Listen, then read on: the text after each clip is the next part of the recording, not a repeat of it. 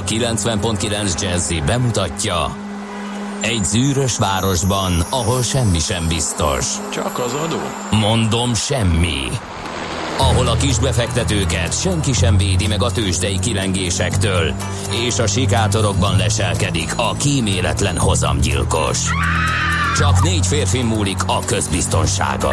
Hadnagy urak, merre vannak? A mindenre elszánt és korrumpálhatatlan alakulat vigyáz a rendre minden reggel.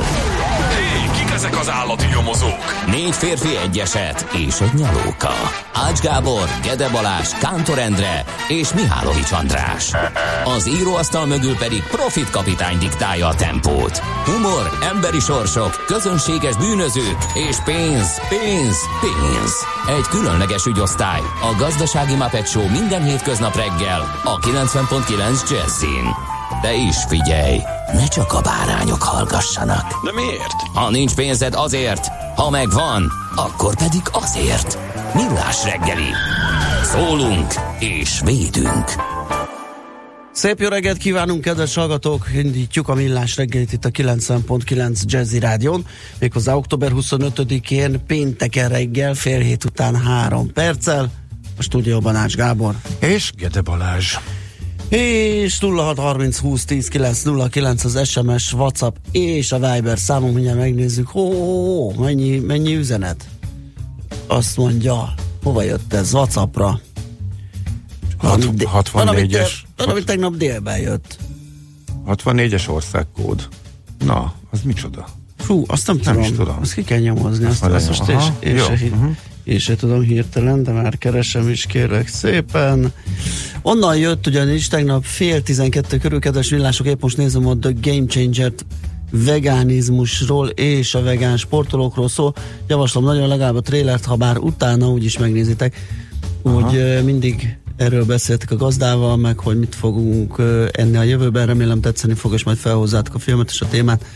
Ja, a Netflixen érhető el egyelőre.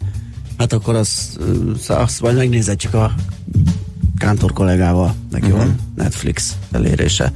Hát én úgy látom, hogy Új-Zélandról érkezett az üzenet. Tehát a 64-es az országhívó az? Az Új-Zéland, igen, 65 Szingapúr. Hát az óriási, ott na, hát ez klassz, hát ez is nagyon... hallgatnak minket. Micsoda, egy nagy nemzetközi show lett ez a Millás reggeli, kérem tisztelte. Aztán hát ez már egy egész esti, késő esti, viszont vannak frissek, a koránkelők, az optimista szerelmes után 5 óra 8-kor ért nekünk, hogy jó reggel, Cseperről Gödöllőre gyorsan lehet haladni, hajnali száguldás a nyuszi felé. Aztán kaptunk egy olyat, hogy ma indul az Újpesti Könyves Kálmán Gimnázium kék túratábora, aki teheti, ne parkoljon a Tanodatér 4 szám alá, a hely a buszoknak kell, valamint azoknak, akik autóval jönnek, tetszik hallani. Tehát ne tessék a Tanodatér 4 szám alá parkolni. Milyen? Egyébként pedig optimista pénteket mindenkinek Zita és húga Viki. Egyébként ez milyen jó. Ez teljesen. Mármint a kék túratábor, mint a tlet. Jó, az igen. És az... micsoda véletlen, hogy én is pont most fogom elkezdeni nem sokára. A kék túrát? Igen. De csak diripdarabokban, nem? Diripdarabokban, én is úgy tervezem. De pont. De jól, de dokumentálni fogjuk. Uh-huh. Pont arról beszélgettünk, hogy majd itt is mesélek róla nyilván, de majd te is írsz egy másfél millió lépést. Hát röviden, de hogy igen, szeretném dokumentálni 40 év után most mennyire más, mi változott. Tehát nem is az hogy most éppen most sétálunk, meg merre megyünk, meg éppen részeket esetleg futunk, vagy az egész, hogy van, hanem hogy tényleg, hogy mi változott, illetve mennyire mások lettek azok a települések, azok a hegységek. Én nagyon kíváncsi vagyok, úgyhogy nekem ez megvolt a 2/3, ezt már talán mondtam, elhagytam az igazolófizetést most, de most teljesen komolyan, teljesen más stratégiával belevágunk, és szerintem egy, nem tudom, nincs pontosan kitalálva, 3 év alatt szerintem. Hát 3-4 év alatt majd. Hát egy idő alatt, igen. És lesz úgy, hogy kimondottan ilyen családilag túra, barátilag, barátokkal túra, lesz úgy olyan, amit csak hosszabbakat esetleg futunk, Teljesen vegyes üzemmódban lesz, ez nyilván távtól, érdeklődéstől, időjárástól, sok mindentől függ, így lesz majd kikockázva. Iskolában meg, hát ez nagyon jó, az őszi szünet kezdődik, ma van ugye az utolsó napja a tanításnak, egy napot ezek szerint elengednek a kirándulásra a suliból, és még elindulnak időbe, hogyha tényleg arról van szó, hogy most elmennek és a kéken túrázgatnak az iskolások így a szünet előtti hétvégén. Tök jó ötlet. Ja, szuper. Legalább olyan, mint egy sítábor, ami nagyon népszerű, de igen, szerintem igen. Van olyan jó érdemes. Bár semmit nem tudok a részlekről, de már az ötlet nagyon tetszik. Persze. Aztán azt mondja, hogy azt kérje a hallgató, hogy a tőzsdeismertetésekor az árutőzsdére is nézzetek rá. Ja, miért mi történik ott van? Nem tudom, megnézed. Jó, megnézed. Teslával történik az izgalom. Na miért? Mennyi föl le? Hát, szaggatják? Egy gyártja a pénzt, kérlek szerint futószalagon, igen. Micsoda futószalagon, leesett a felére 2 hónapja ilyen hát pénzgyártó meg most meg visszament, mert most nagyon megörültek, hogy a milliárdos bukó után most $100 millió nyereséget produkált az elmúlt negyedében, úgyhogy majd erről beszámolunk. Ügyes könyvelőik vannak, nem lehet? Dehogy is. Egyenesen Elon Musk az, aki egy mágus. Megmondtam már sokszor. Névnaposaink, hát nagy szeretettel köszöntjük a Biancákat, Blankákat és a Benieleket, kérlek szépen. Beniel. Ami nem más, mint egy spanyol kisváros Murciában. Próbáltam rákeresni, gyanús volt ez a Beniel, hogy mégis hát hogy... Már jártál Benielben. Az a neve volt ismerős, és rányomtam, és igen, ez odáig oké, hogy Spanyolországban van, de mint nevet nem találtam. Hát kérlek szépen az az oka ennek, ahogy kutatásaim feltárták ezt a helyzetet, hogy ezt most az idén fogadták el 2019-ben, és tehát új névként adható a Beniel. És nekem furcsa volt, mert először a keresésnél úgy tűnt, hogy igen, ez egy friss név, és elkezdtem keresni a lányoknál, és nem volt ott. Mondom, akkor hogy? Hát úgy, hogy a fiúknál van. De nekem olyan lányosan hangzik, nem? Hogy Beniel? Nem, vagy, amikor így mondtad, akkor nem tudtam hirtelen. Ugye? És inkább lánynak gondoltam, de hogy benne volt, hogy hát benne volt már, hogy az a másik, hogy fiú lesz. Igen, tehát vagy lány, vagy fiú. Dömösöket is köszöntsük. Hát feltétlenül a döméket, dömösöket, dáriókat, dáriószokat, és a dáriákat, ugye dáriók és dáriák. Itt van egymás, mert Fodor és János nap is van. Ne viccelj. És nekem eszembe jutott Fodor János, tévériporter, ahogy áll a kisiklott fogaskerekű mellett, megvan az a... tényleg, 80, tényleg. Még gyerek voltam, de hogy az emlékevetes riportja volt, amikor volt az a fogaskerekű baleset, egyébként szerintem ott halálos áldozat is volt. Talán pont a vezetője a fogaskerekűnek, és akkor azt ő közvetítette jellegzetes szakállas figurájával a 80-as évek végén. Hát még mindig emlékszem rá, pedig hát mennyi 10 éve nem láttuk már. Tök érdekes. De semmi köze a mai névnapokhoz, csak egymás mellé került a Fodor és a János, mert hogy mind a kettő névnap ma van, illetve a János van főnévnap is, de hogy ma is ünnepelhetnek a Jánosok, ha van kedvük hozzá. Aztán két érdekesség, 1929-ben ez volt a fekete péntek a New York-i tőzsdén. Tegnap volt a fekete csütörtök. Tegnap volt a fekete csütörtök. Péntek. Igen. És a fekete szombat, az csak azért nincs, mert lehet, hogy nem volt nyitva. Hát sőt, lehet, biztos, hogy nem. Valami ó, igen, de én nagyon kíváncsi vagyok, hogy erről mit fog majd Katona Csaba. Igen, a helyszínről... ezért is ragadtam ki, hogy a helyszínről fog majd jövő héten a Mesél a Múlt rovatunkban beszámolni egy kis tőzsde történelemről, és egyébként még érdekessége ennek a dátumnak, mármint az október 25-ének, hogy sokkal-sokkal később 1989-ben kormánydöntés születik a budapesti értéktőzsde újraindításáról, tehát ez ilyen... Tök véletlenül pont a tőzsdek raknak igen. Évfordulója volt az már, igen. És a taxis blokkál. Így van a másik, amiről sokat beszélünk, 1990. De szerintem felejthetetlen mindenkinek az. Hát az biztos, igen. Talán az volt az első ilyen nagy megmozdulás, mármint ami nem voltak már akkor ilyen felvonulások, de ami egy ilyen elégedetlenségből eredő valami, nem? Koncertre jöttem Budapestre vidékről, és végiggyalogoltam az egész várost. Többen a Mission koncert volt. Azt hiszem. És már a vonatok is, nem tudom miért egyébként, nagyon késve jártak, de azért közlekedtek, de a városban az a káosz, Nekem azért volt furcsa, mert akkor én még nem itt éltem, és pont azon napon tapasztaltam meg, vagy nyertem bepillantást, szokták ezt mondani, teljes közhelyes legyen, nyertem bepillantást Budapest rejtelmei. Ó, hát ennél rondábbat már nem lehetett volna. Jó, szóval taxis blokkád, 1990. Hirtelen benzin áremelés. Egyébként az tök érdekes, hogy azóta is, nem nálunk, de külföldön, egy mekkora elégedetlenséget lehet kiváltani egy-egy hát hirtelen. Hát Chile. Most éppen, igen, tehát, igen. Hogy, ami de szinte minden évben. Ugye, mert közlekedési vonaljegy, vagy bérlet áremelés volt, de hát nyilván ennek köszönhetően, és elszabadult a pofon. Megmondó emberek mondogatták nényévig, hogy a magyar ember, ez a benzin áremelés. Hát egy fenéket. Ez mindenütt benne van léplélekben, hogy a benzin áremelés. Hát csak nagyon óvatosan kell bánnia mindenkinek. Már hogyha kormányzati intézkedésre születik, nem pedig mondjuk a piaci folyamatoktól, mondjuk a drasztikus emelés, abban mondjuk ritkán jön ki. Szóval érdekes, hogy azóta elég sokat hallottunk, hogy a szerte a világban embereket utcára vitt egy-egy ilyen. Igen? Na, születésnaposokat bogarászunk, kérlek szépen. Bele. Igen, Xantusz János természettudósról emlékezhetünk meg, bizony. 1825-ben született ő.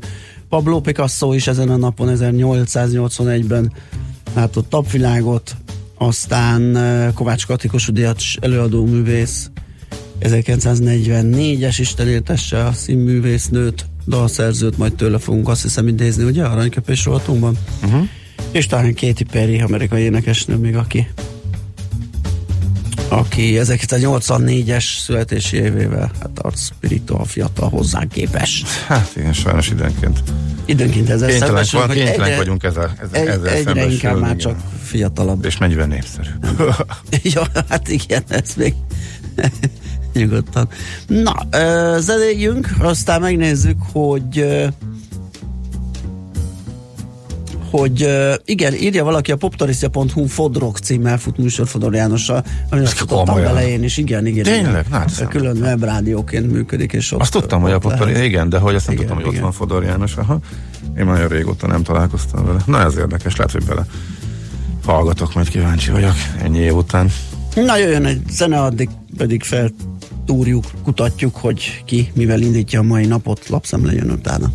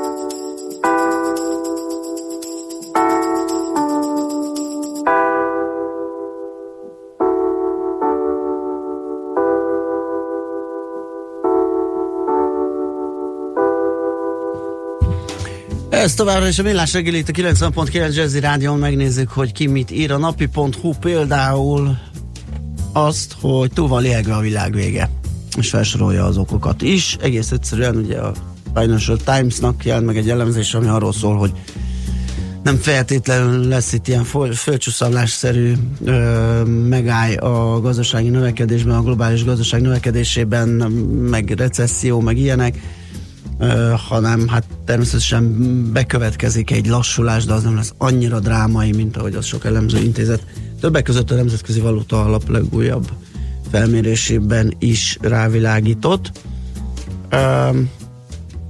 Azt mondja, hogy az egyfőre jutott GDP tekintetében közel 2%-os 2019-re várt növekedés már az IMF például, és ez még mindig jobb lenne, mint bármelyik globális recesszió idején tapasztalt ható volt az elmúlt 6 évben, tehát ez nem annyira nagy dráma. És hát ezt még itt hosszasan lehet taglalni, elemezni, meg szól a Deutsche Bank vezető közgazdásza, meg még egy csomó minden más napvilágra kerül a cikkben, erről lehet olvasni. Aki meg akarja magát nyugtatni és kicsit bepánikolt, az annak jótékonyan hathat az idegrendszerére egy ilyen cikk. Na hát, mit mondanak a biztosítók a TKM-ről, a nyugdíjbiztosításokra kivetendő TKM-ről? Nagy László Nándor kolléga, a vezető anyag szerzője a világgazdaságban, úgyhogy erről lehet itt olvasgatni, azt lehet röviden elmondani, hogy vegyes a megítélése, hát azért senki ne gondolja, hogy ezt majd direkt össze lehet vetni más TKM-ekkel. Segíti a transzparenciát, hogy márciustól a nyugdíjbiztosítások után az önkéntes nyugdíjbiztosítási konstrukcióknál is fel kell tüntetni a költségmutatót. Szerintem az előbb össze-vissza mondtam. Tehát ami új, az a nyugdíjbiztosítás az eddig is volt. Ami új, az a pénztári TKM. Igen, jó, és nem összevethetők, és a biztosítók arra hívják fel a figyelmet, hogy egyéb tételek is vannak már csak a biztosítási résszel kapcsolatban is a nyugdíjbiztosításoknál, úgyhogy ha elsőre ránézünk, és az látszik, hogy hát ez mennyivel drágább, akkor azért így önmagában félrevezető. És hát ugyanakkor azt el kell ismerni, hogy mióta ezt bevezették, azért ez a túlborjánzás azért megszűnt a nyugdíjbiztosításoknál, tehát azért jócskán csökkentek a díjak, a díjterhelés, tehát összességben fogyasztói oldalról nézve ez egy tök örömteli tendencia, amit az elmúlt időszakban láthattunk. Ezt nem hallottam, hogy fölmerült volna, itt a cikkben olvasom a befektetési alapoknál is, hogy számolják a TKM-et. Szintén szóval nem is igazán értem, mert hogy ott a költségmutatót azt eddig is számolták, és a felügyelet, illetve a Nemzeti Bank nyilvánosságra hozta, tehát valaki kíváncsi volt a költségeire, az publikus, a visszaváltási, meg vételi költségeket, azt is egy mozdulattal meg lehet nézni, szóval nem egészen értem, hogy miért, de nyilván azért transzparensebb, hogyha ez jobban látható helyen, talán másokkal valamennyire jobban összevethetően, de hát egy befektetési alapnál is mások a költségek, tehát a teljes összevethetőség az ott sem fog megvalósulni, úgyhogy egy kicsit nekem még zavaros. Minden esetre a cikket ajánlom mindenkinek a figyelembe. Azt nem egészen értem, hogy miért kellett előni ezt a kamuta, tehát egy online médiaterméknél értem a klikvadász címadást, de hogy a világgazdaságnak miért kellett címlapra tenni azt, hogy bezárja a budapesti bázisát a Ryanair, ami így ebben a formában igaz, csak összességében egy hülyeség és félrevezető, átadja másnak, és semmi se változik utas szempontból, erről majd egy pár szót a fapados rovatban. Más lesz a... Igen, tehát akármi, ugye. Teljesen mindegy, ugyanazok az emberek fognak jönni, ugyanazokkal a gépekkel, a menetrend sem változik, az útvonalak se semmi se változik, technikai jellegű az egész. Bezárja a budapesti bázisátból, meg az következne, hogy itt igen, hogy innen járatok szűnnek meg, igen, hát eleve nem tudnak hajnalba járatok indulni, minden fölborul, menetrend változik, jóval kevesebb.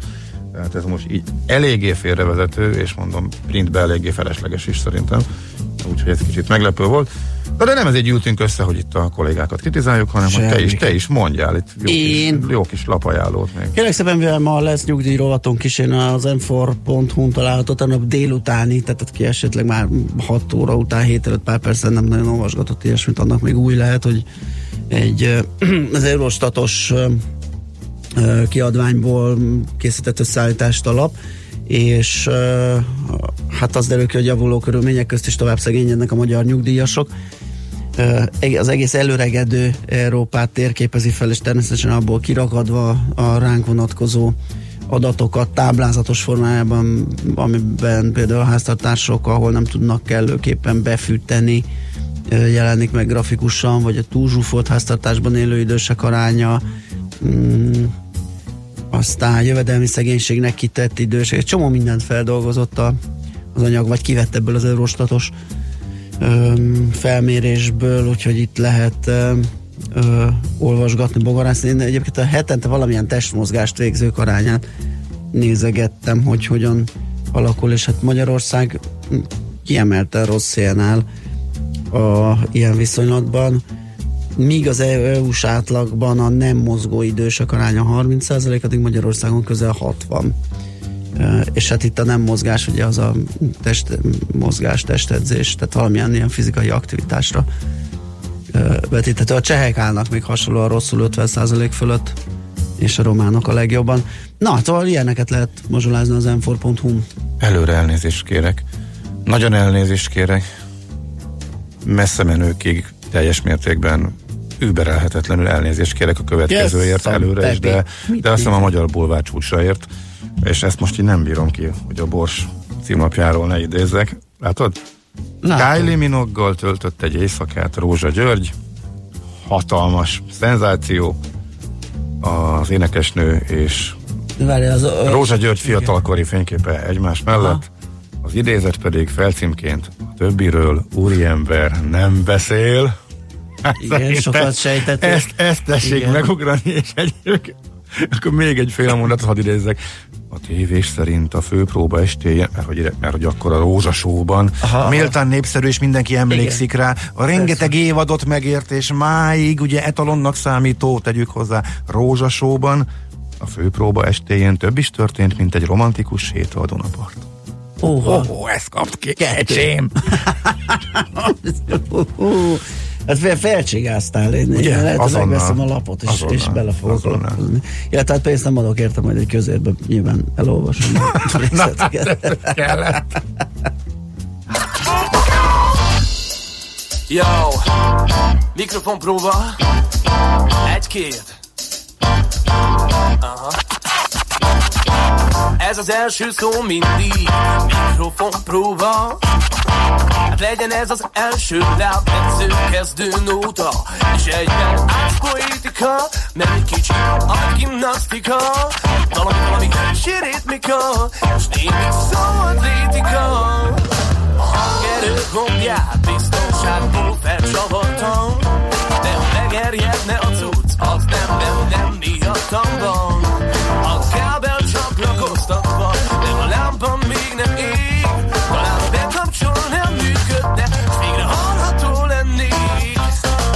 A 720 volt át a szél, minden szív roboszkóként jár. Érzem a hőmérsékletét,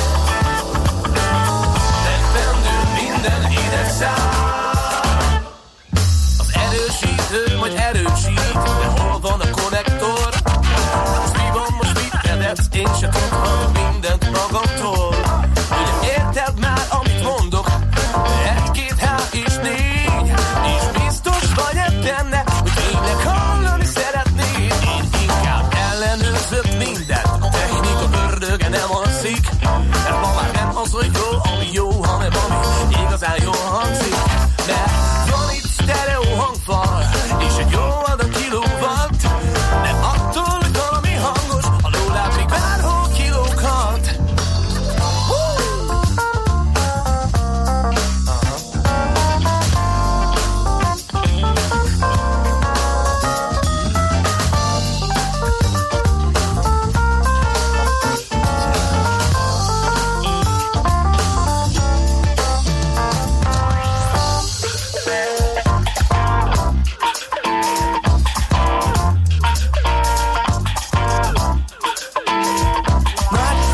adni, amit én zenéknek hívnék, és ha emiatt a tömegből egy kicsit kirívnék, akkor lehet, hogy mégis a közeg az, ami mérkezett, a felek csak ülnek, és az agy is lefékezett. Csíkni csak az ékezet, ami fontos, nem a betű, ki tudja mi a való, és mi a meseszerű. De pénzszerzés, vagy zeneszerzés, összekeverni hiba. Amelyek helyett bankjegyek, pár pénzet, bombát, napok, de szida. Én ebből köszönöm, de nem. Már réges régen megfogadom, hogy lesz egy lemezem, amit emberek játszanak, és így lesznek állatok, nem egy képjelentében mindent vállalok, mert van, aki krákog, és van, aki három, és van, aki némán mint egy hal, csak gátom, mégis ikon lesz, trendi termék, jelmjóból csöpögő élet kell még, és sokan makoknak, da-da-da-da dobnak, címneket adnak, gyári zajoknak, ne felejtsd el, a mikrofon jogar, és nem szakakor vagy király, ha szabakal nem vagy fukkar. Érezd az ütemet, ne fogd be a füledet, és olvas sokat, tévénézés helyett, és az asszociációs perspektíva elég tág, az üveg lesz az pont, ami visszavár, mert amit a pont a kezedbe veszed, volt egy fontos szabály, ne beszélhetsz nyugodtan, de ne legyél a papagány, mert a mikrofon eszköz, a mikrofon fegyver, én a hontok vagyok, igen, harcoljunk egyszer, a mikrofon hangszer, a mikrofon szócső, az annyi univerzumhoz egy távcső, elektronikus eszköz, ami alkalmas arra, hogy amit kimondok a számot, az mindenki hallja! 220-100 a szép, minden szív trózkóként jár.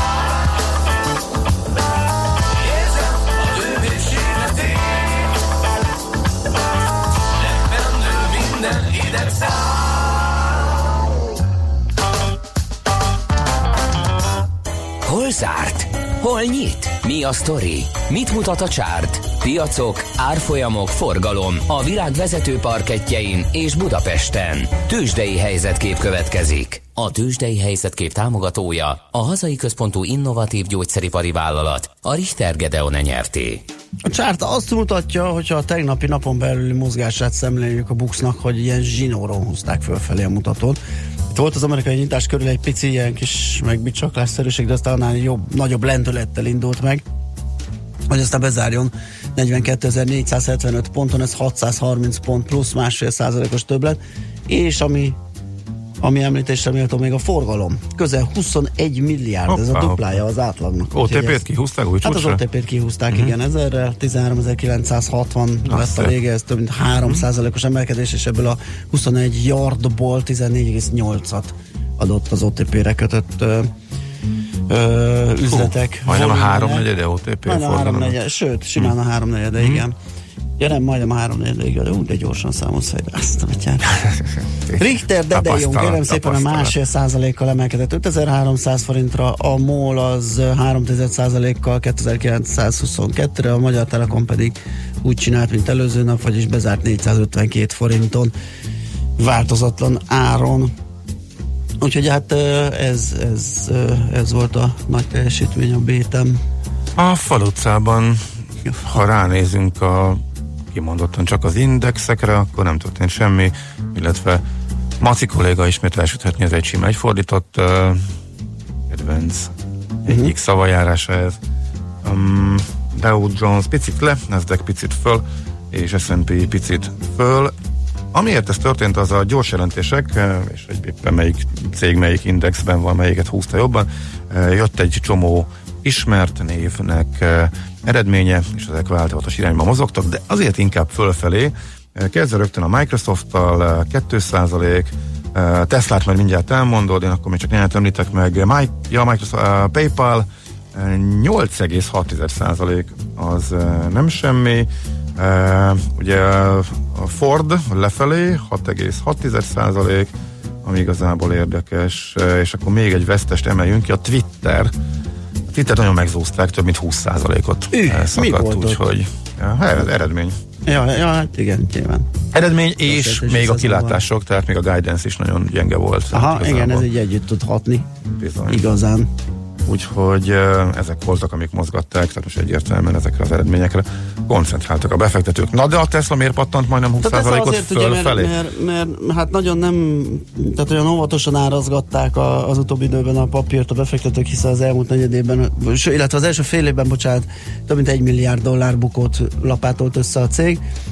Amellett ugye, hogy nőttek a darabszámok, az előállítás költségei is emelkedtek, és meglepetésszerűen szerda zárás után jelentett a Tesla, tehát már az After Hours-ben lehetett látni a hatalmas mozgás, már ott 20%-ot beletettek, és 143 dollár. Képest még gyengült is, mert csak 18 a vége, vagy valami 17, igen, 17-18 ilyesmit láttam én is. 17,7, 45 dollár lett a tegnapi emelkedés, 299 dollár 68 centen zárt.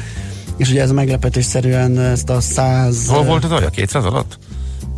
200 alatt bizony. Tehát akkor most 200-ról 300-ra elég gyorsan visszasprintel. Igen. Durva, elképesztő mozgások vannak benne. Igen. És azzal együtt marha nagy sávban mozog, tehát igazán nem jut előre, hanem fölle csapkod egy igen széles sávban. Úgyhogy most egyelőre ez adja a pozitív hangulata. Tehát az, hogy persze a guidance is, ami ugye a Twitternél negatív lett, itt természetesen pozitív jövőkép körvonalazódik, de az meg mindig. Hát ez mindig, tehát abban aztán ideje ismét megsortolni virtuálisan, úgyhogy majd akkor ez.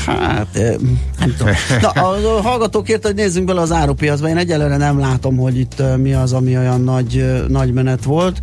Az látszik, hogy hát azért mondjuk, de ez egy hetes teljesítmény, majdnem mondtam, hogy palládiumot kellett volna vennie, mert 3,8%-ot ment, igen, de egy hét alatt ugyanis a terepi kereskedésben csak 0,4%-kal emelkedett, esett a kávé 1,6%-kal, az olaj, hát a Brent az, mind a kettő 6%-ot csökkent, a Brent is, meg a VT is. Megkérnénk a hallgatók, hogy emelje ki, hogy melyik részére lenne érdemes ránézni, mert ez eddig ilyen teljesen... Eddig teljesen, igen.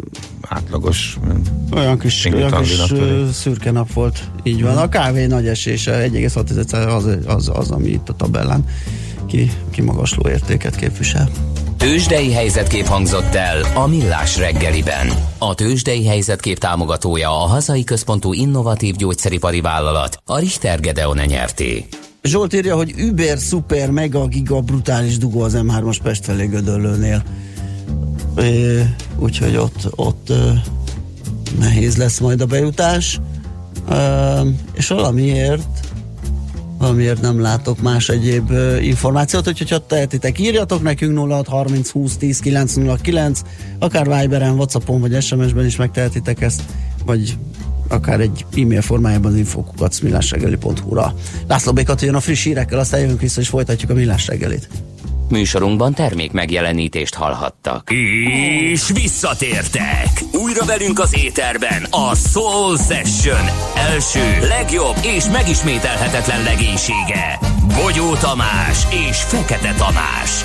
És hogy ez mit jelent? Több 10 000 hangfelvételt a soul és a funky műfajából. Itt találjuk a legtöbb ritkaságot, és itt találjuk a legértékesebb bakeliteket is. Sőt, exkluzivitásokat mind zenében, mind információban. Tehát ezen a hétvégén ismét a lemezjátszók közé csapunk, és minden szombat este 7 órától újra az éterben a Soul Session. Ne maradj le Magyarország első és egyetlen igazi soul műsoráról. Hírek a 90.9 Jazz-én. Lépett a traumatológusok ügyében a szaktárca, új választást akar az ellenzék Győrben. Sok napsütésre, csapadékmentes időre számíthatunk 20-26 fokkal. Köszöntöm a hallgatókat, László B. Katalin vagyok, következnek a részletek.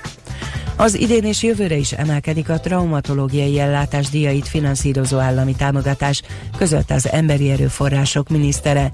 Kásler Miklós elmondta, a traumatológiai ellátás személyi és tárgyi feltételek biztosítását célzó fix díjaira ebben az évben 3,4 milliárd forintot, jövőre további 10 milliárdot fordít a költségvetés. A miniszter közölte, hogy a traumatológiai ellátás finanszírozásának módosításával együtt megtörtént az ellátási struktúra átalakítása is.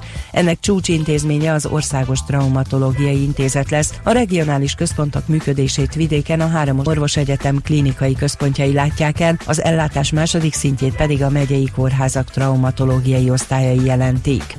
Visszahívta a Magyar Olimpiai Bizottságból Borkai Zsolt volt MOB elnököt a Magyar Torna Szövetség, közben az is kiderült, hogy nem vonják meg Borkaitól az életjáradékot. Amíg a győri polgármester ügyeiben csak feljelentés született, addig kapja az életjáradékot, pontosan ezt válaszolt az EMI az Index kérdésére.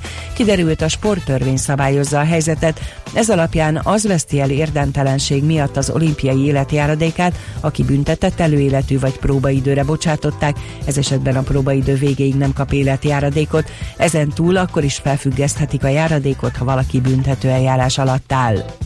Közben új választást akar az ellenzék Győrben, ha csütörtökön beadott fellebbezésről a törvény szerint 72 óra alatt kell dönteni a bíróságnak. Azért kezdeményezték, hogy ne megismételjék a választást, hanem újat rendeljenek el Győrben, mert így a Fidesz-KDNP is lehetőséget kapna, hogy ne Borkai Zsoltot kelljen indítania. A teljesen új választás azt jelenteni, előről kell kezdeni a jelölt állítást is. A kilépési határidőig már nem tárgyalja a Brexit megállapodást London. Az Egyesült Királyság a mostani helyzet alapján október 31-én jövő csütörtökön lépne ki az Európai Unióból. Boris Johnson miniszterelnök azonban a hét elején bejelentette, hogy a kormány szünetelteti a Brexit megállapodás ratifikációs folyamatát, amíg az Európai Unió döntést nem hoz a Brexit halasztásáról. Ez esetben azonban Londonnak is uniós biztost kell delegálni az újonnan felálló Európai Bizottságba.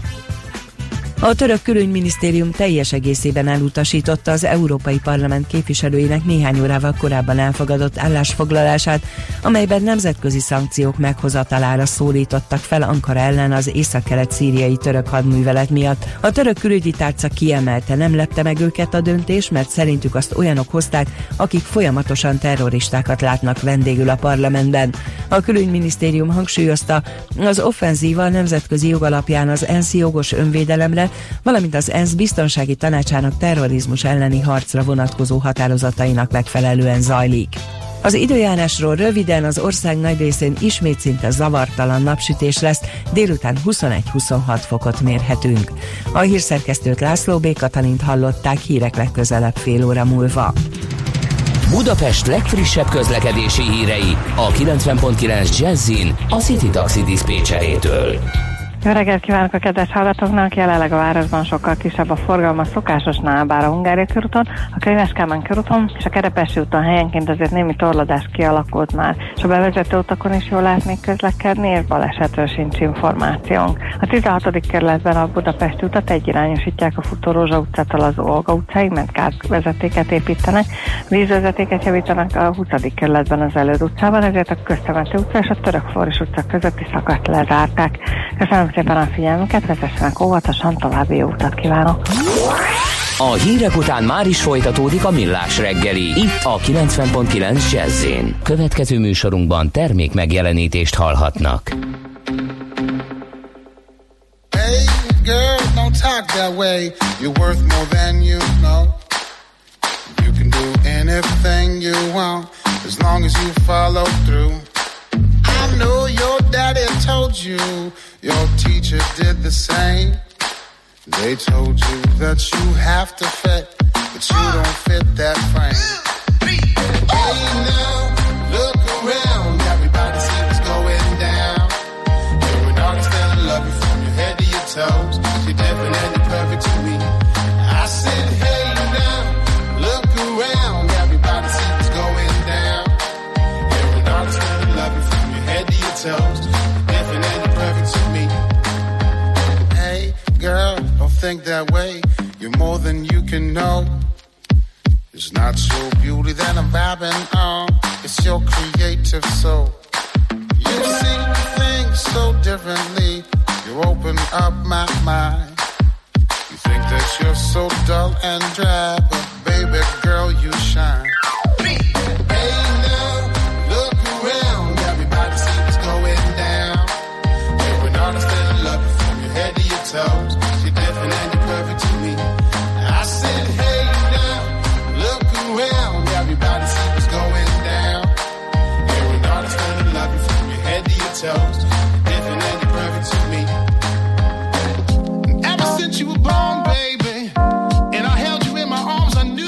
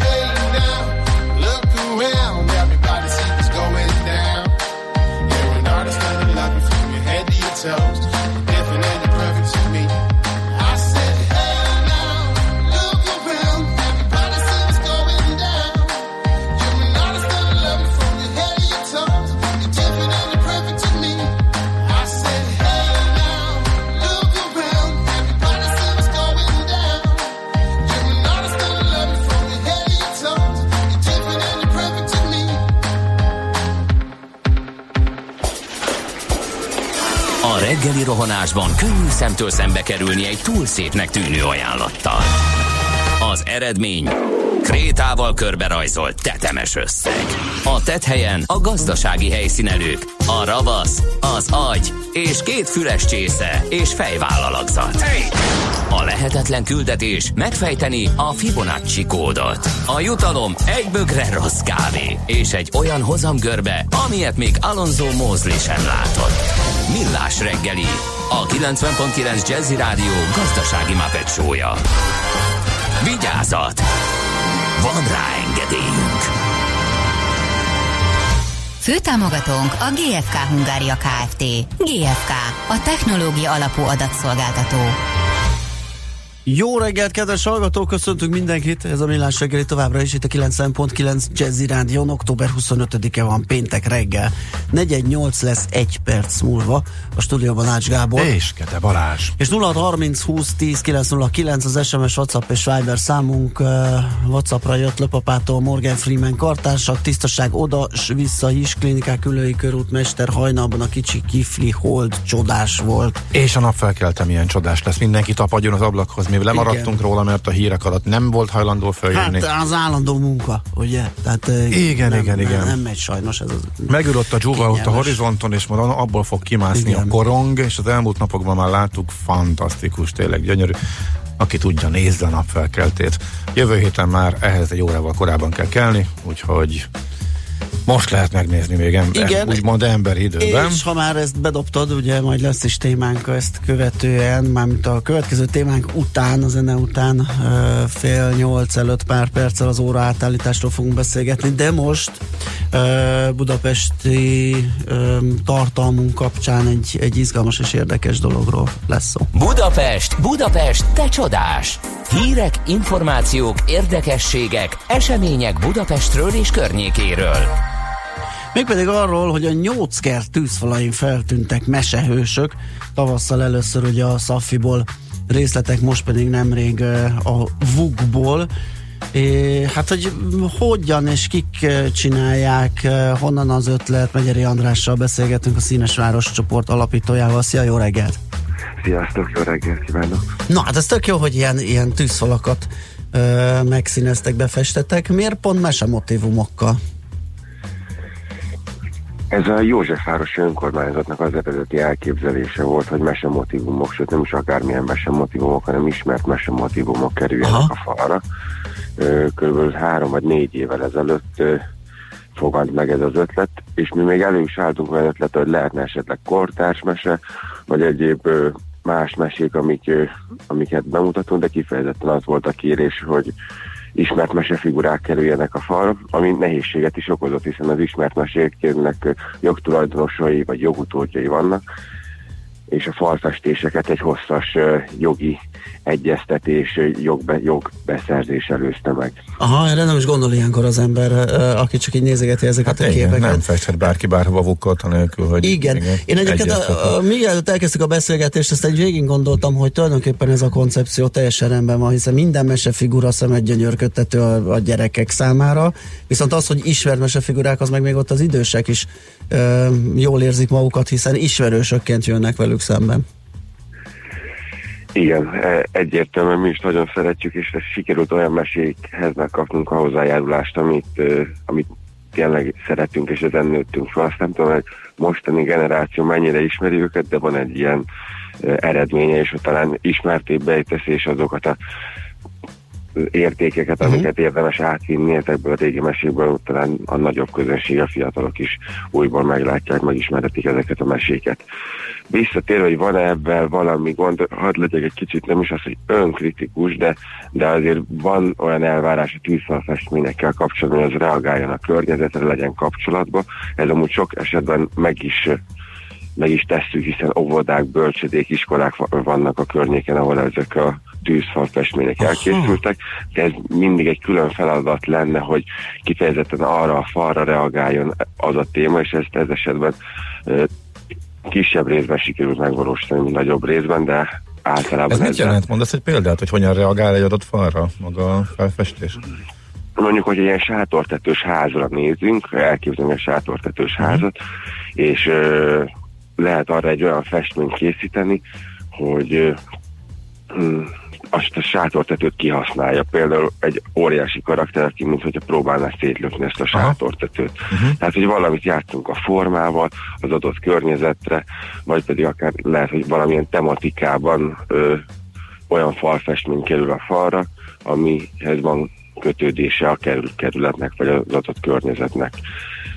Ezek a házak, amelyek ennek az oldalaira, vagy tűzfalaira kerülnek, ezek önkormányzati tulajdonban is vannak? Vagy nem ettől függ, hogy hova kerülhetnek föl ezek a festmények? Nem ettől függ, ezek társasházak tulajdonában vannak, és a társasházak lakói adnak be pályázatot az önkormányzat részére. Aha, tehát ők önmaguk a házak, illetve a lakók is szeretők. Igen. Uh-huh. Igen.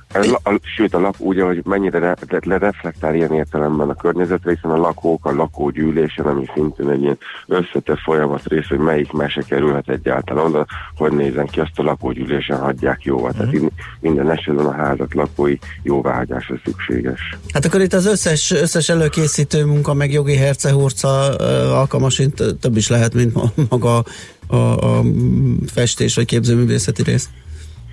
Hát nagyságrendekkel, hogy érzékeltessem, hogy milyen időkülönbségről van szó, azt az egészet kb. 3-4 éve kezdtük el fölgyöjteni, hogy elkezdeni, akkor még olyan volt a pályázati kiírás, hogy a társasházak nem is jelentkeztek erre, hiszen olyan feltételeket támasztottak, amivel nekik nem volt érdemes, vagy nem volt költségvetésük arra.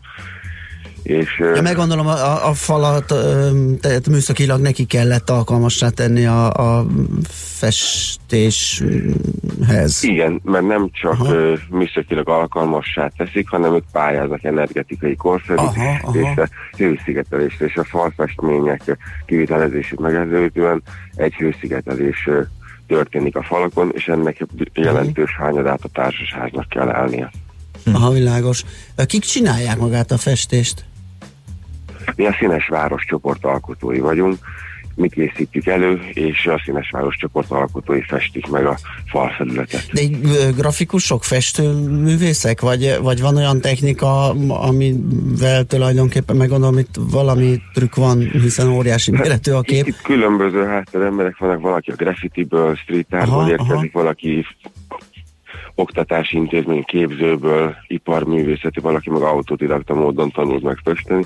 Elég sokrétű fiúkat, lányokat vegyesen tartalmazó csapattal dolgozunk, és mindenki művészeti háttérrel rendelkezik. Feltétel volt például, hogy mindenképpen a tériszony az elkerülendő, mert ugye 20 méteres magasságokban is dolgozunk, és akkor az állványzaton kell menni, de amúgy az az alapfeltétel, hogy úgy legyen a henger, az ecset, a penzsli a kezében, hogy az annak a végeredmény az szép legyen.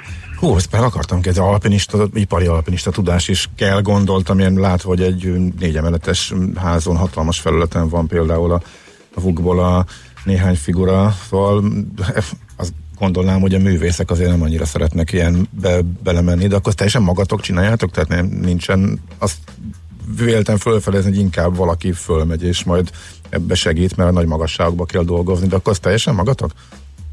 Igen. Hát magunk a csoport tagjai, az alkotók tagjai. Ez esetben ipari alpinistával nem dolgoztunk, hanem minden esetben állványoztuk a felületet, és azokkal a művészekkel csináltuk együtt a felat, akik nem félnek a magasságtól. Elképesztő, nagyon jó. Mennyire időtálló egy ilyen kép, és mi történik, hogyha valahol megbomlik, mennyire javítható, tehát meddig gyönyörködteti a szemet a falakon? 2010-re festettük az első falat, 2009-ben adtunk be egy norvég pályázatra egy pályázatot, és azok a falak azóta is láthatóak, vagy részben láthatóak, mert bizonyos részük már átfestésre került, úgyhogy ezek évtizedekig van jelen láthatóak. Uh-huh. Mi a következő projekt, és hol? Hogyha elárulható, vagy... Folytatjuk a falfestést Józsefvárosban, vízipók, csodapók következik, egy másik kedvenc. És talán egy még nagyobb klasszikus, a macskafogókkal folytatjuk ezt követően. Lesz a Vuknak még egy párja, és lesz egy ilyen kulturális érték, megőrzik Somogyi János festő művészének művésznek egy grafóját újítjuk, újraértelmezzük. Tehát itt nem egy mese jelenik, hanem egy meglévő műalkotás, ami már kevésbé jó állapotban van, azt újítjuk föl, és jelenítjük meg a falon. Ezek a következő. Nagyon jó, hát örülünk ennek, amikor nagyon jár az ember, akkor nézelődhet és élvezettel vizsgálgathatja ezeket a falakat. Hát köszönjük szépen a beszélgetést, és hát sok sikert a további projekthez. Szép napot, szervusz! Megyeri Andrással beszélgettünk, a Színes Városcsoport alapítójával. Azt írja egy hallgató, ez egy akkora ötlet, hogy a fal adja a másikat. Jó. Mehetünk? Hát persze. Nekünk a Gellért-hegy a Himalája. A Millás reggeli fővárossal és környékével foglalkozó rovata hangzott el.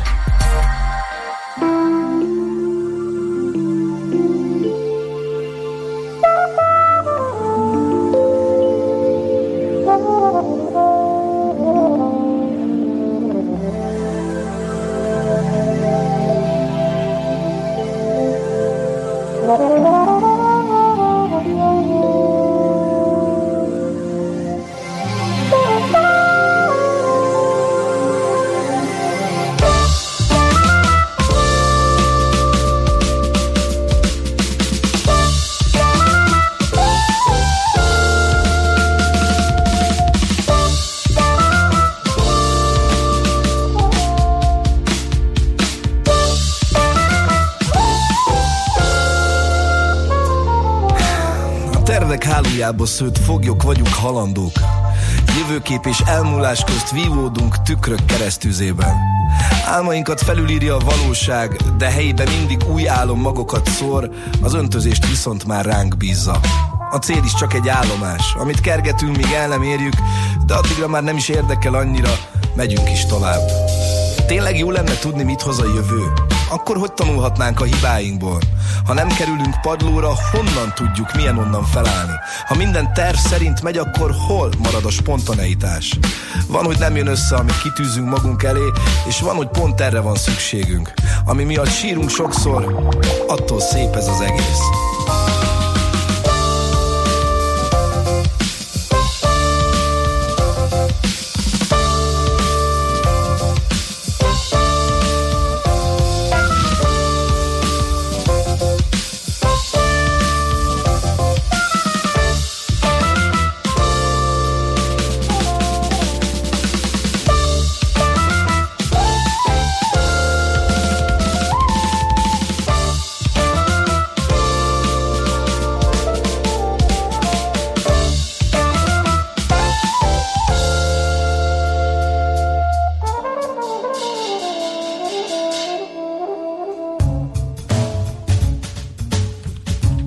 Ez a Millás reggeli továbbra is itt a 90.9 Jazzin, és igen, nosztalgiáznak a hallgatók, egy legalábbis. A Kálvin téren volt egy ilyen női láb, egy ilyen cipőreklám, és... De ő is azt... a gyönyörű női lábra emlékszik, de arra, hogy mit reklámozott, arra nem. De írja? Hogy cipőreklám, de nem azt nézte az ember, azt is hozzátette. Oké, hogy cipőreklám, de hogy melyik cég? Hát ezt nem tudom, ilyen korzós, nem? Ha megkérdezném azt például, hogy mint hogyha még feliratként is ott lett volna. Hogy a hasitasi, az melyik cégnek a reklámjából lett népszerű szó, akkor vajon hányan tudnák? Te tudod? Szerintem Szigetes volt. Nem. Egy bank volt. Na, látod, kérlek szépen. Tényleg bankos volt. Ugye? Ja, igen, a példa. Szóval ezen ugye kellett gondolkodni, hogy van... Csak a pacák volt ugyanaz szerintem, aki korábban szigetreklámot is csinált, nem? Az lehet. És lehet, hogy az vitt félre, de tényleg. Nem, de hát ezek... Persze, hát ugye reklámmarketing szakosként nekünk folyamatosan azt súlykolták, hogy ez az egyik nagy csapdája ennek a dolognak. Ha csinálsz egy jó mozit, mondjuk, hogyha a reklámfilmről van szó, az úgy elviheti a figyelmet, hogy hogy már nem emlékszel, hogy mit reklám. Dunsztja nem lesz arról, hogy mit reklám. És erre nagyon-nagyon kell vigyázni, igen. Na, ahogy ígértük. Igen, hiszen itt van a nyakunkon vasárnap időátállítás, most a jó irányba, ugye? Többet fogunk aludni visszafele. Mi minősül jó iránynak? Hát az, hogy hosszabb legyen a nap. Amikor fölkelek, akkor még legyen előttem bőven, és ne pedig arra ébredjek, és hogy már délután 5-kor sötét van, az a jó irány? Apukám. Az a jó irány. Alvás. Nem sötétek világ, alvás. Hát ugye melyik a jó? Hát ugye ez se egyértelmű. 6-kor és 5 óra, az gyönyörű. Igen, világosba fogunk ideérni, az jó irány. Nyilván. Na de hát esten.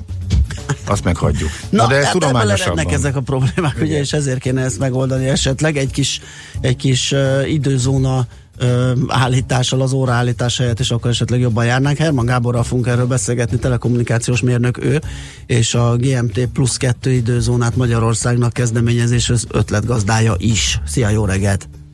Jó reggelt kívánok a hallgatóknak! Hát ez örök vita lesz ez az óraátállítás, egész addig, amíg tart. Mennyire lenne egyszerű megváltoztatni esetleg az időzónát, és mivel járna az előnyök, tehát pro és kontra? Megpróbálom elmondani, hadd reagáljak arra, amit mondtál. A legelső dolog, amit nem tudunk, hogy Magyarországon az itt élő emberek azok mit szeretnének. Jó lenne tudni, hogyha ismernénk az embereknek a preferenciáját. Tehát ezzel kéne kezdeni. Az emberek azt szeretnék, hogy reggel korán, amikor fölkelnek, akkor már világos legyen, vagy azt szeretnék, hogyha este, munka után tovább legyen világos. Én azt gondolom, hogy az emberek többsége számára az esti világosság a munkaidő után az értékesebb, mint az a világosság, amit akkor tapasztalnak meg, amikor mondjuk felkelnek. Tehát, hogy most, ha én ma fölkeltem ilyen 6 óra magasságába, akkor még egészen sötét volt, de engem igazán nem zavart ez a történet, mert az ember elmegy mosakodni, előkészíti a reggelit, úgyis fölkapcsolja a villanyt, viszont amikor már 7 óra körül már kimegyünk az utcára, akkor már világos van, vagy kezdődik a világosság. Igen, ezzel én is így vagyok, csak Ács kollega félrevezetett, mert tehát, hogyha világosságot nézzük, én is azt szeretem, hogyha tovább tart, viszont én most pusztán az alvás, ébredés és a nap hosszúságának az érzete szempontjából mondtam, vagy jelöltem ezt jó iránynak, hogy fölkelünk, és ugye nem azzal kezdődik, hogy egy órával már arrébb van a nap, hanem inkább vissza. Na de hogyha átállunk a GMT plusz 2-be, akkor már 7-kor sem lesz világos, és ugye pont ez a te, vagy a ti javaslatotok, nem? Igen, tulajdonképpen a javaslat abból a felismerésből történt, hogy Magyarországon az évnek a nagyon nagy részében reggel jóval korábban van világos, mint mielőtt az embereknek a többsége felkel, és este viszont ez a világosság, vagy a sötétség, az esti sötétség az túl hamar következik be, például ahhoz képest, hogy mondjuk Nyugat-Európában mi a helyzet. Tehát, hogyha ránézünk a térképre, akkor azt lehet látni, hogy ez a közép-európai időzóna, ez gyakorlatilag Franciaország és Spanyolország, Belgium vonalától kezdődően egészen mi hozzánkig tart, és ugye ahogy utazunk keletre Románia felé, akkor váltunk csak legelőször időzónát. Na most ez a terület, ez valójában 2 időzónányi területet fed le, és itt a múltban annyi történt, hogy ezek a nyugati tagállamok, ezek felismerték a világháború során azt, hogy a délutáni világosság értékesebb, és ez miatt még akkor politikai megfontolás miatt a világháború alatt áttértek a közép-európai időzónára, miközben nekik az lett volna az eredeti alapidőzónájuk, ami Londonban van, tehát a GMT nullás időzóna. És az én javaslatom is annak idején ezzel indult, ezzel a felismeréssel, és én összehasonlítottam Magyarország, konkrétan Budapest napkelte és napnyugta adatait, és megnéztem azt, hogy van-e az óraigazításnak értelme, illetve megnéztem azt, hogy milyen opcióink lennének. És ebbe kevert bele aztán ez az egész óraigazításos történet, hogy most az Európai Unió el szeretné törölni az óraigazítást, ami az én véleményem szerint egy elég népszerű politikai akarat, csak éppen nem teljesen fedi le azokat a földrajzi valóságot, ami a föld tengelyének a ferdessége miatt, ugye, hogy télen sokkal rövidebbek a nappalok, nyáron sokkal hosszabbak a nappalok. Tehát, hogy van egy akarat, amit az emberek akarnak, hogy ne legyen óraigazítás, ugyanakkor van egy földrajzi valóság, ami meg egy teljesen másmilyen dolgot mutat. A javaslatba összehasonlítottam ezeket az időzónákat, és most én avval kapcsolatban tudnám elmondani a véleményemet, hogy mi lenne a jó nekünk. Ha megmaradna az óraigazítás, mert ez még nem egy teljesen lefutott történet, hogy eltörlik vagy nem, mert még senki nem ratifikálta, sőt Magyarország sem mondta meg még, hogy melyik időzónát szeretné, abban az esetben, hogy megszűnik az óraigazítás. maradna az óraigazítás, akkor nekünk nem a mostani, hanem a mostani plusz egy órás időszaknál lenne a legjobb, mégpedig azért, mert a nappalok azok kitolódnának az esti irányba, tehát reggel egy kicsit később, konkrétan egy órával később lenne világos, ami az év nagy részében pont arra az időre esik, amikor az emberek felkelnek, viszont este munka után a szabadidő is egy órával hosszabb lenne, tehát több mindent lehetne csinálni az esti időszakban a több világosság miatt. Abban az esetben, hogyha az Európai Unió eltörli az óraigazítást, akkor abban az esetben az országnak nem kettő választása van, mint ahogy a legtöbben mondják, hogy téli vagy nyári, hanem valójában három választásunk van, hiszen ugyanúgy időzónát is válthatunk, ezt megengedi az Európai Unió, sőt, ezt bármikor megtehetjük, hogy időzónát váltsuk.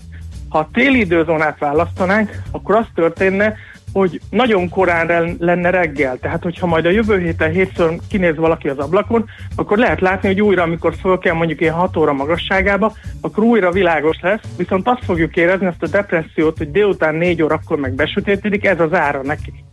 Uh-huh. Viszont egy csomóan meg nem szeretik ezt a délután 4-est.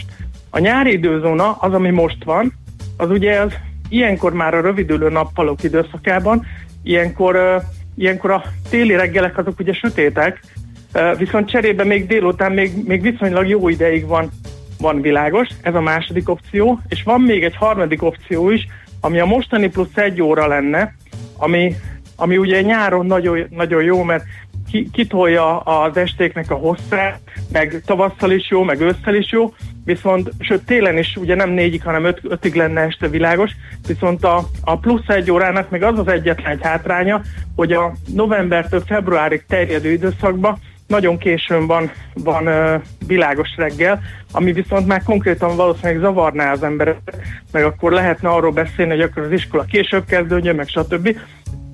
A mostani plusz egy óra az óraigazítás nélkül az a téli időszakban egy picit problémás. Viszont ezen segítene, hogyha vissza lehetne állítani egy ősszel, akkor meg már megint a GMT2-es időzónánál vagyunk az óraigazításra, tehát hogy én azt gondolom, hogy Magyarországon a mi földrajzi szélességünkön a legjobb választás az lenne, hogyha időzónát módosítanánk, és megtartanánk az óraigazítást. Uh-huh. Tehát lényegében, ami a keleti határainkon, tehát Romániában, Ukrajnában van, így is a határon vagyunk, és picivel akkor odébb mennénk. Tehát akkor lényegében azt az időzónát használnánk mi is. Így van, de nem a Románia a lényeg, meg nem a másik ország a lényeg, hanem az a lényeg, hogy azok az emberek, akik itt élnek, azok mit tapasztalnának meg. Mert valójában én nem tudom, hogy ma a kedves hallgatók gondolkodtak azon, hány óra van most éppen Bukarestben, mondjuk. Nem is azért mondtam, csak ugye pont a határon vagyunk, annyi lenne, igen, hogy utána a másik oldalra állnánk. És hogy maradjon a nyári időszámítás, és kerüljünk át a románok időzónájába. Igen, ez nekem is szimpatikus. Igen. Aztán igen. Azt is, hogyha egyel odébb megyünk, az nagyon rossz lesz az embereknek, akik nyugati cégekkel dolgoznak együtt. Nem lesz ez nagyon rossz. Én most konkrétan a saját életemet tudom felhozni példának. Én tegnap jöttem haza Helsinkiből, mert én pont egy olyan cégnél dolgozom, aki időzónákon átívelő történetet végez, és egy óra simán kezelhető ebbe a viszonylatba, tehát hogy ez nem annyira problémás, csak gondoljunk arra, hogy mondjuk azért Kínával is lehet kereskedni, meg stb. De ez egy simán megoldható történet, és hogyha mondjuk azért megszámoljuk, hogy hány embernek okoz ez problémát, mondjuk a 10 millió magyarból, és mondjuk van 10 000 ember, akinek ez napi szinten problémát okoz, akkor szerintem nem beszélünk többről, mint a népességnek az 1/1000, de talán. Uh-huh. Tehát, hogy egy nagyon kis mennyiségű ember befolyásol ez valamennyire hátrányosan, viszont az emberek 99,9%-ának sokkal jobb lenne a GMT2-es időzóna, mint az, ami most van. Uh-huh. És olyat nem fogunk tudni, olyan időzónát csinálni, amely mindenkinek. Persze, gondoljunk csak a postásokra, vagy én nem tudom, akik hordják ki a boltokba a dolgokat, akik sokkal korábban kelnek teljesen más életciklus miatt. Azt az időzónát kell kiválasztani, ami az emberek többségének a jó. Ehhez viszont elengedhetetlen, hogy megismerjük azt a kérdést, amit a legelején tettem, hogy azt szeretnénk, hogy reggel legyen, vagy este legyen világos. Mert erre, ha tudjuk erre a választ, és a kormány tudná erre a választ egy hiteles felmérésből, közvéleménykutatásból, akkor sokkal könnyebb lenne azt mondani, hogy melyik időzóna legyen Magyarországon. Hát erre azt írja a hallgató, hogyha már kormány szóba jött, hogy már most megmondom, hogy a munka alapú társadalomban reggel lesz világos. Este a dolgozók aludjanak. Pont.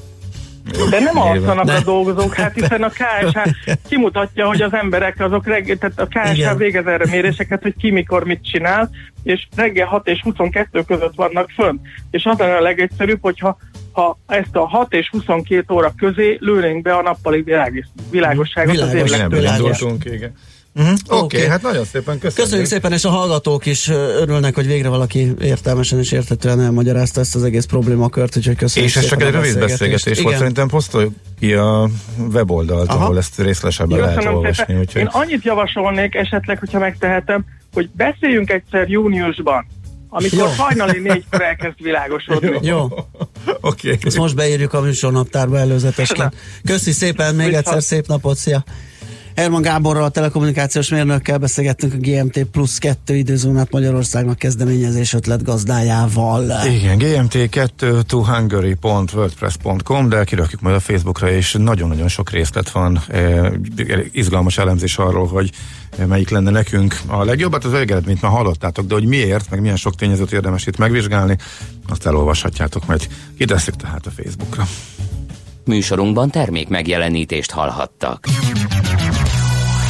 Van itt nálunk a jazziben egy fickó, aki jól érti a jazzt, meg a smooth jazzt is, sőt, otthonosan mozog a swing világában. És ne feledkezzünk meg a soul és a funky zenéről sem. Aztán még a lounge műfajhoz is ért, műtért. Perfekt benne, akár doktorálhatna is ezekből, vagy taníthatná, persze egyetemi szinten.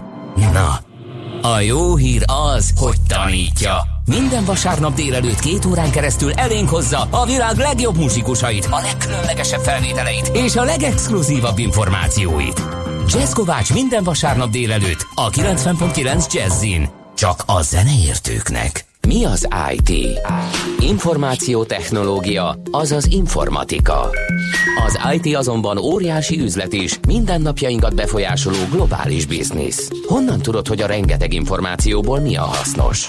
Hallgasd a Millás reggeli IT rovatát, ahol szakértőink segítenek eldönteni, hogy egy S hírforrás valamely valószínűséggel kibocsátott H hírének az információ tartalma 0 vagy 1. A Millás reggeli IT rovatának támogatója a Secube információbiztonsági szoftverfejlesztője a Kürt Zrt. Széchenyi 2020. Készült Magyarország kormánya megbízásából az Európai Unió támogatásával. Reklám. Az új üzlettársam mindig bevetésre kész. A munkamániás Mercedes-Benz Vitógó vezetéstámogató rendszerekkel és Mercedes Pro konnektivitási megoldásokkal biztosan célba juttatja a rakományt. Vitógó már nettó 4.990.000 forinttól. Részletek mercedes-benz.hu/Vitógó. Anyu, akkor lefoglaljam a neten az őszi wellness pihenéseteket? Persze, már alig várod, hogy pár napra eltűnjünk, igaz? Bizonyám. Nos, kész is. Jaj, kicsi. Mi mindig a Danubius szállodákba szoktunk menni, te meg az Enszánába foglaltál. Relax, anyu. Az Enszána Health Spa, a Danubius Hotels Wellness szállodáinak az új elnevezése, még a 25% kedvezmény is ugyanúgy érvényes. Psz, szerencsére apád eszét örökölted. Hát akkor relax. És egészség. Mostantól az Enszánában Hívizen, Sárváron és Budapesten a Margit-szigeten. enszánahotels.hu. A tökéletes boxer. Intimissimi Uomo. Több mint 20 féle egyedi stílusú alsónadrág, maximális komfortérzetet biztosító fazonok. Válasz 2 különböző modellt vagy méretet egy áráért, és találd meg a számodra tökéletes boxert. Intimissimi Uomo, a tökéletes boxer. Nézd be hozzánk az Arena Mall földszintjén. A promóció kizárólag az Arena Mall üzletében október 31-ig érvényes, illetve a készlet erejéig. A kedvezmény más promócióval termékkel nem vonható össze. A két termékből az alacsonyabb ár kerül elengedésre. Reklámot hallottak. Rövid hírek a 90.9 Jazzin. Visszahívta a Magyar Olimpiai Bizottságból Borkai Zsolt volt MOB-elnököt a Magyar Torna Szövetség. Közben az is kiderült, hogy nem vonják meg Borkaitól az életjáradékot. Amíg a győri polgármester ügyeiben csak feljelentés született, addig kapja az életjáradékot, pontosan ezt válaszolta az EMI az Index kérdésére. Kiderült, a sporttörvény szabályozza a helyzetet, ez alapján az veszti el érdemtelenség miatt az olimpiai életjáradékát, aki büntetett előéletű vagy próbaidőre bocsátották, ez esetben a próbaidő végéig nem kap életi járadékot, ezentúl akkor is felfüggeszthetik a járadékot, ha valaki büntetőeljárás alatt áll. Közben új választást akar az ellenzék Győrben, a csütörtökön beadott fellebbezésről a törvény szerint 72 óra alatt kell döntenie a bíróságnak. Azért kezdeményezték, hogy ne megismételt választást tartsanak, hanem új választást rendeljenek el Győrben, mert így a Fidesz-KDNP is lehetőséget kapna, hogy ne Borkai Zsoltot kelljen indítania. A teljesen új választás azt jelenteni, hogy előről kell kezdeni a jelöltállítást is. A kilépési határidőig már nem tárgyalja a Brexit megállapodást London. Az Egyesült Királyság a mostani helyzet alapján október 31-én, jövő csütörtökön lépne ki az Unióból. Boris Johnson miniszterelnök azonban a hét elején bejelentette, hogy a kormány szünetelteti a Brexit megállapodás ratifikációs folyamatát, amíg az Európai Unió döntést nem hoz a Brexit halasztásáról. Ennek esetén Londonnak is uniós biztost kellene delegálnia az újonnan felálló Európai Bizottságba. Lemondta a The New York Times és a The Washington Post előfizetését a Fehérház. A szóvivő úgy fogalmazott, ez az adófizetők számára alapvetően fontos takarékoskodást jelent. Donald Trump amerikai elnök pedig egy interjúban ismételten hangoztatta a liberális New York Times-szal szembeni kifogásait, és közölte, hogy a továbbiakban nem kívánja látni a lap példányait a Fehérházban. Nem hajthatnak be január 1-től Bukarest belvárosába olyan járművek, amelyeknek a légszennyezési besorolása nem éri el az Euro 3-as szabványt, 2022-től pedig a román főváros teljes területéről kitiltják azokat, döntött a bukaresti közgyűlés. Az elfogadott határozat értelmében úgynevezett oxigénmatricát és a légszennyezés mértékétől függő illetéket vezetnek be az Euro 3-as vagy rosszabb besorolású gépjárművek számára. A bukaresti közgyűlési határozat szerint 2021-től már az Euro 4-es járműveket is matrica vásárlásra kötelezik. Sorra szedi az áldozatokat Nyugat-Európában az özönvízszerű eső. Spanyolországban már ketten is meghaltak, Franciaországban, ahol két helyről tornádót is jelentettek, már 3 ember lelte halálát a viharok miatt. Az időjárásról: az ország nagy részén ismét zavartalan lesz a napsütés, délután 21-26 fokot mérhetünk. A hírszerkesztőt, László B. Katalint hallották, hírek legközelebb fél óra múlva. Budapest legfrissebb közlekedési hírei, itt a 90.9 Jazz-én. Budapesten lassú a haladás a Hűvösvölgyi úton és a Budakeszi úton befelé, a 6-os főúton, a 2. Rákóczi-Ferenc úton, az M0-as autóút környékén, a Könyves Kálmán körúton, az Ülői úton, a Rákóczi híd felé, illetve a Jászberényi úton befelé. Torlódik a kocsisor az M3-as bevezető szakaszán, az M0-as autóút és a Szerencs utca között, az M5-ös bevezető szakaszán pedig az Autópiactól, a Váci úton, a Megyeri útnál, a 10-es főúton, az Ürömi körforgalomnál, a 11-es főúti bevezetőn a Pünkösdfürdő utca közel, valamint a Budaörsi úton befelé a Sasadi úttól. Lezárták a 22. kerületben a Panoráma utcát a Sarló utca közelében vízcsőtörés miatt. Kerülni a Jósika utca, Plébánia utca, Panoráma utca útvonalon lehet. Lezárták a 20. kerületben az Előd utcát a Köztemető utca és a Török-Flóris utca között vízvezetékjavítás miatt. Az 52-es villamospótló autóbusz Pesterzsébet Pacsirta telep végállomását ezért áthelyezték a Török-Flóris utcába az Előd utcához. Nyesőné Vas Gabriella, BKK Info.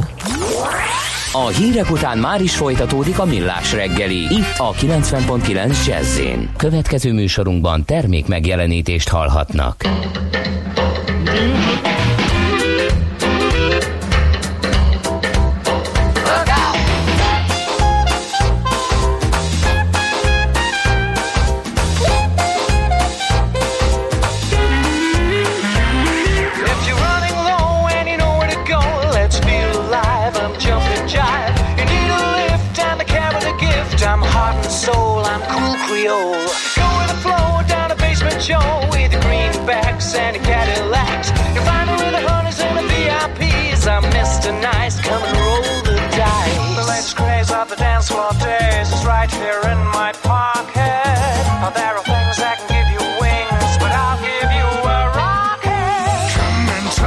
Dixie biscuit.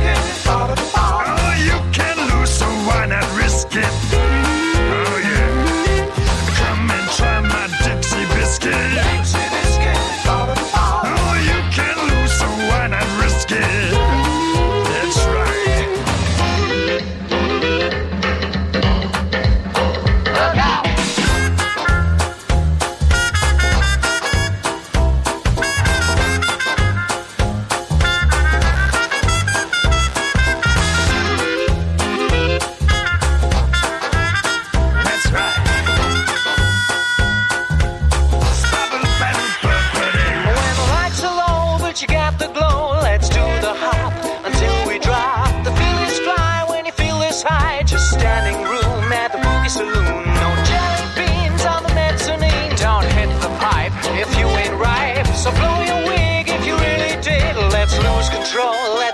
times roll. Turn around the sight and sound, I'll give you some assistance. Fun is free, get dizzy with me, don't put up no resistance. Come and try my Dixie biscuit. Dixie biscuit, fall and fall. Oh, you can lose, so why not risk it? Yeah. Come and try my Dixie biscuit. Dixie biscuit, fall and fall. Oh, you can lose, so why not risk it?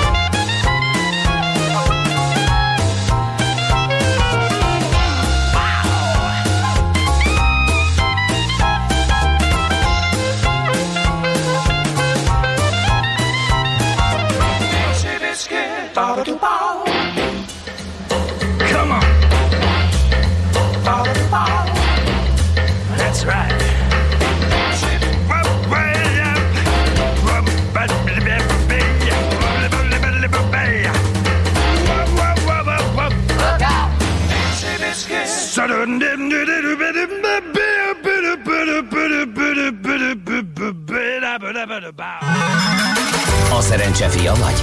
Esetleg a szerencse lánya? Hogy kiderüljön, másra nincs szükséged, mint a helyes válaszra. Játék következik. Na kérem szépen, az van, hogy minden nap kisorsolunk a helyes megfejtők között egy prémium halkonzerv csomagot a tonhalftár.hu oldalt üzemeltető Panissimi Kft. Jóvoltából. Mai kérdésünk a következő: a periódusos rendszer hányadik eleme a szelén? A. 14, B. 24 vagy C. 34?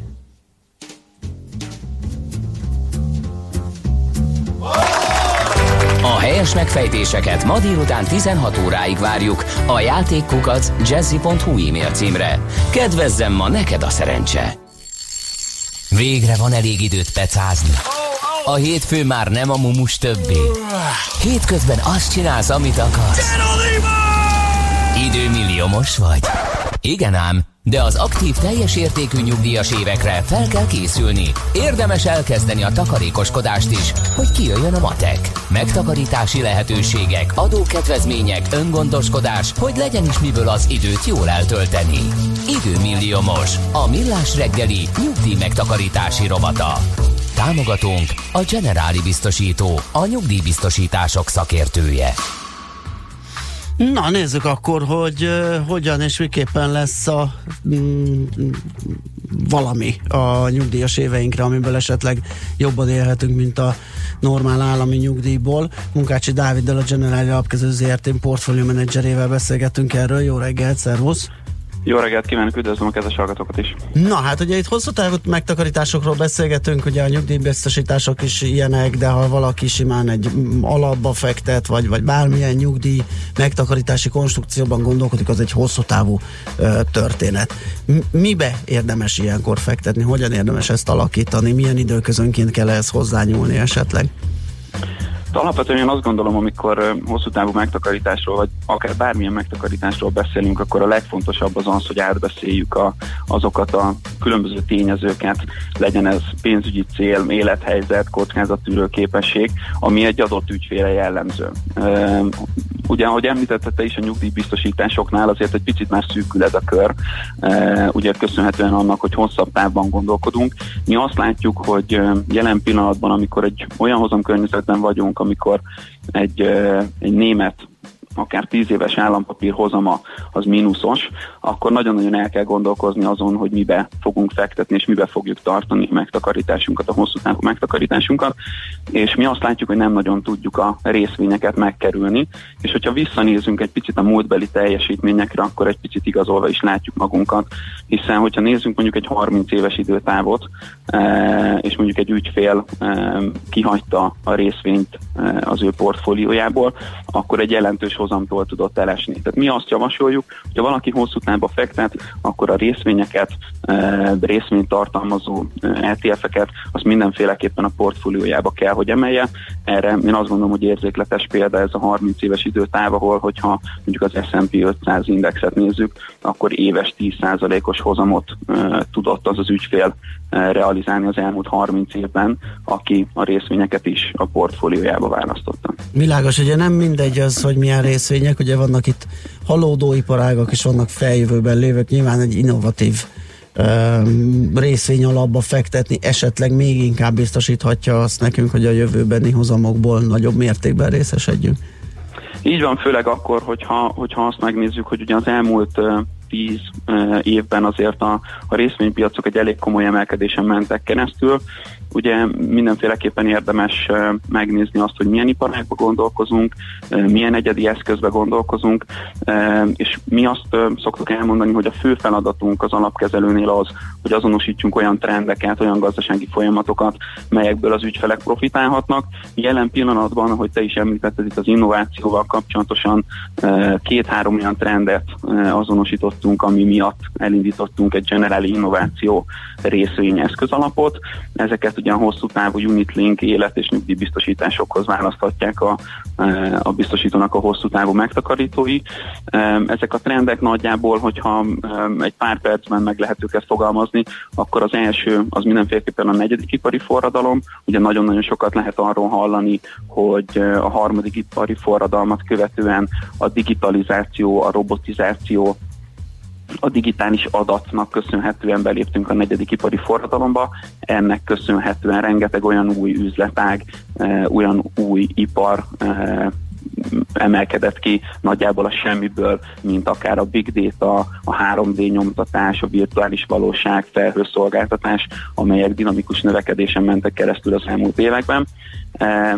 A következő olyan trend, ami szorosan összekapcsolódik ezzel, azt látjuk, hogy az 5G, az 5. generációs telekommunikációs hálózatoknak a fejlődése egy nagyon dinamikus változást és növekedést okozhat ezeknek az innovatív részvényeknek, vállalatoknak az árfolyamában is, és ennek a kettő trendnek egy igencsak támogató háttere lehet a generációk közötti vagyonátrendeződés, az XYZ generációk, vagy akár itt az alfa generációról is, hogyha beszélgetünk, teljesen más mentalitással állnak hozzá a digitalizációhoz, teljesen más igényeik vannak, és azt gondolom, hogy ez látszódik is, hogyha csak azt megnézzük, hogy jelen pillanatban a világban körülbelül 20 milliárd darabos IoT eszközt találunk, ugye ezek azok az eszközök, amiket ilyen okos eszközként jelölünk meg. Ennek a 2 vagy 3 trendnek köszönhetően vélhetően ez a jelenlegi 20 milliárdos darabszám, ez 2035-re 1000 milliárd közelébe fog emelkedni, tehát nagyjából minden, ami az életterünkben van, az valamilyen szenzorral lesz ellátva, az internetre lesz kapcsolva, adatokat fog nekünk generálni, adatokat tudunk majd belőle kihalászni, és ugye, hogyha ezt az adatot, ugye már említettem itt a negyedik ipari forradalom kapcsán, akkor ez az adat jelenthet egy nagyon nagy értéket a közeljövőben, ugye ezt az adatot tárolni kell majd, jelen pillanatban körülbelül 40 zettabyte adat keletkezett az elmúlt 6-8 évben, és ez a 40 zetabájtnyi adat szintén 2035-re 2100 fölé fog menni. Ezt valahol ugye tárolni kell, nagyon fontos, hogy ezeket az adatokat védeni kell majd, és egy érzékletes adat azt gondolom, hogy körülbelül 1%-a lett elemezve ezeknek a digitális adatoknak, tehát egy óriási potenciál van a big data-ban, az adatelemzésben, ugye a kiberbiztonságot említettem, és az egyik fő befektetési területe az eszközalapnak, illetve a befektetési alapnak is a robotika, a mesterséges intelligencia, a virtuális valóság, ami én azt gondolom, hogy egyre inkább a hétköznapokban is szerepet kap, és az élet minden területén szektorokat transformálhat át, legyen ez az oktatástól kezdve, a pénzügyön, pihenésen, egészségügyön keresztül, és hát nyilván rengeteg pozitívum van itt, akár a produktivitás javításán keresztül, költségcsökkentésen, minőségjavításon keresztül, tehát azt látjuk, hogy érdemes ebbe, illetve ezekbe a szektorokba fektetni. Egyetlen perc csak, ugye ezek nagyon komoly trendek, és valóban jövőben mutató trendek, de mennyire lehet nagy biztonsággal jól kiválasztani azokat a részvényeket, amelyek majd profitálnak is ebből? Ugye honnan, hogy tudjuk megmondani azt, hogy az IoT-nak ki lesz a legnagyobb mágusa, a legnagyobb piaci szereplője? Ugye ezek még viszonylag friss iparágak, nem teljesen a kezdetén, de még egy ilyen korai szakaszban. Ez mennyiben nehezíti esetleg, mint egy ilyen jó régi gyógyszeripart elemezni, ahol bevált cégek, bevált praktikáival találkozunk, és jól lehet őket árazni?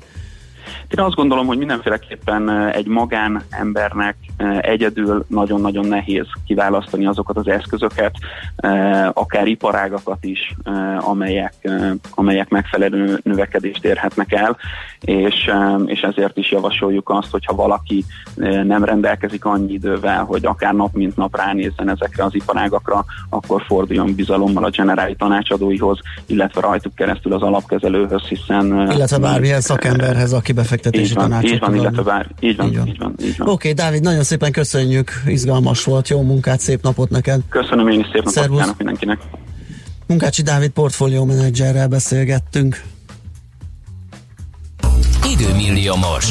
A Millás reggeli nyugdíj megtakarítási rovata hangzott el. A rovat támogatója a Generáli biztosító, a nyugdíjbiztosítások szakértője. Észtországban a cégek leginkább 9-től 17-ig dolgoznak az ottani 8-16 helyett az európai üzleti kapcsolatok miatt. Ezért sajnos nem nagyon állja meg a helyét az érvelés, hogy így több szabadidő marad délután világosban, mert a nyert egy órát a munkahelyen fogják eltölteni az emberek, írja Tóni. Más pedig pont arról ír, hogy egyáltalán nem törvényszerű ez, hiszen konferenciahívásokon, Webexen akármin keresztül az egyórás, de még akár a kétórás különbség is simán kisimítható, vannak is erre példák, például török kollégákkal, akik dolgoznak, ketten is írják, hogy simán megoldható, úgyhogy hát igen, tehát pont erről beszéltünk, hogy az igényeket fel kéne mérni, mert ezekből az üzenetekből is látszik, hogy van, aki tökre örülne, van, aki kifejezetten berzenkedik tőle, és nem akarja, van, aki simán azt akarja, hogy a nyári időszámítás legyen. Meg kéne nézni, igen. De hogy értelmesen el kell magyarázni, és mondom, ez az elemzés, ez tök jó erre, hogy látszanak az előnyök, hátrányok. Engem még az érdekel, hogy miért annyira, mert az látszik, hogy órállítás ellenes a többség, szerintem az egyértelmű. Annyira megterhelő az órállítás. Egy-két napig furcsa, de egy órás órállítás az... Persze én is csak nyilván a saját tapasztalatból, meg érzéseimből tudok kiindulni. Igen, de le is kutatták, de hogy állítólag van egészségkárosító hatása. Na de hát most ezek hogy kutatták le? Hát hogyan bizonyított, hogy ehhez köthető? Azt tehát én meg nem mondom, ha meg tudnám hát mondani, én kutatnám le, és egy szerény díjazás fejében publikálnám. Hát én olvastam annó, de nem volt meggyőző. Nature magazinba vagy valahol. Igen, de és akkor rakjuk be a számlatömböm, tehát igen, tudjuk. Bármikor. Mérleg két serpenyőjébe, hogy mennyit, tehát az, hogy fél éven keresztül, vagy akár az év nagy részében jobban jársz, és a mérleg másik serpentyő. Alkottam egy új kifejezést. Ez de jó. De mire használjuk, várjál. Kérlek szépen, kisméretű serpenyő, amiben töpörtyűt lehet pirítani, az a serpenyő. Jó. Tehát szalonna pirításhoz használt kisméretű serpenyő. Köszönöm szépen. És beírom a többi mellé. Amikor majd elkészül, bekerül a Urban Dictionary-be, vagy mondjuk a Wikipédiára, azért kérném megemlíteni, hogy honnan származik a kifejezés. Tehát, hogy azt higgyék, hogy ez valami népi urbánus, akármicsoda, ami így jött a semmiből. Most ennek szerzője van, kitalálója, egy agya. A serpentyű legnagyobb előnye, hogy fogalmam nincs, hogy miről beszéltem, és mit akartam befejezni a mondat viszont végén. Viszont jönnek a hírek, úgyhogy ez már nem is, ezt sose fogjuk megtudni. Így van, László B. Katalin a hírekkel, mi pedig jövünk vissza. Műsorunkban termék megjelenítést hallhattak.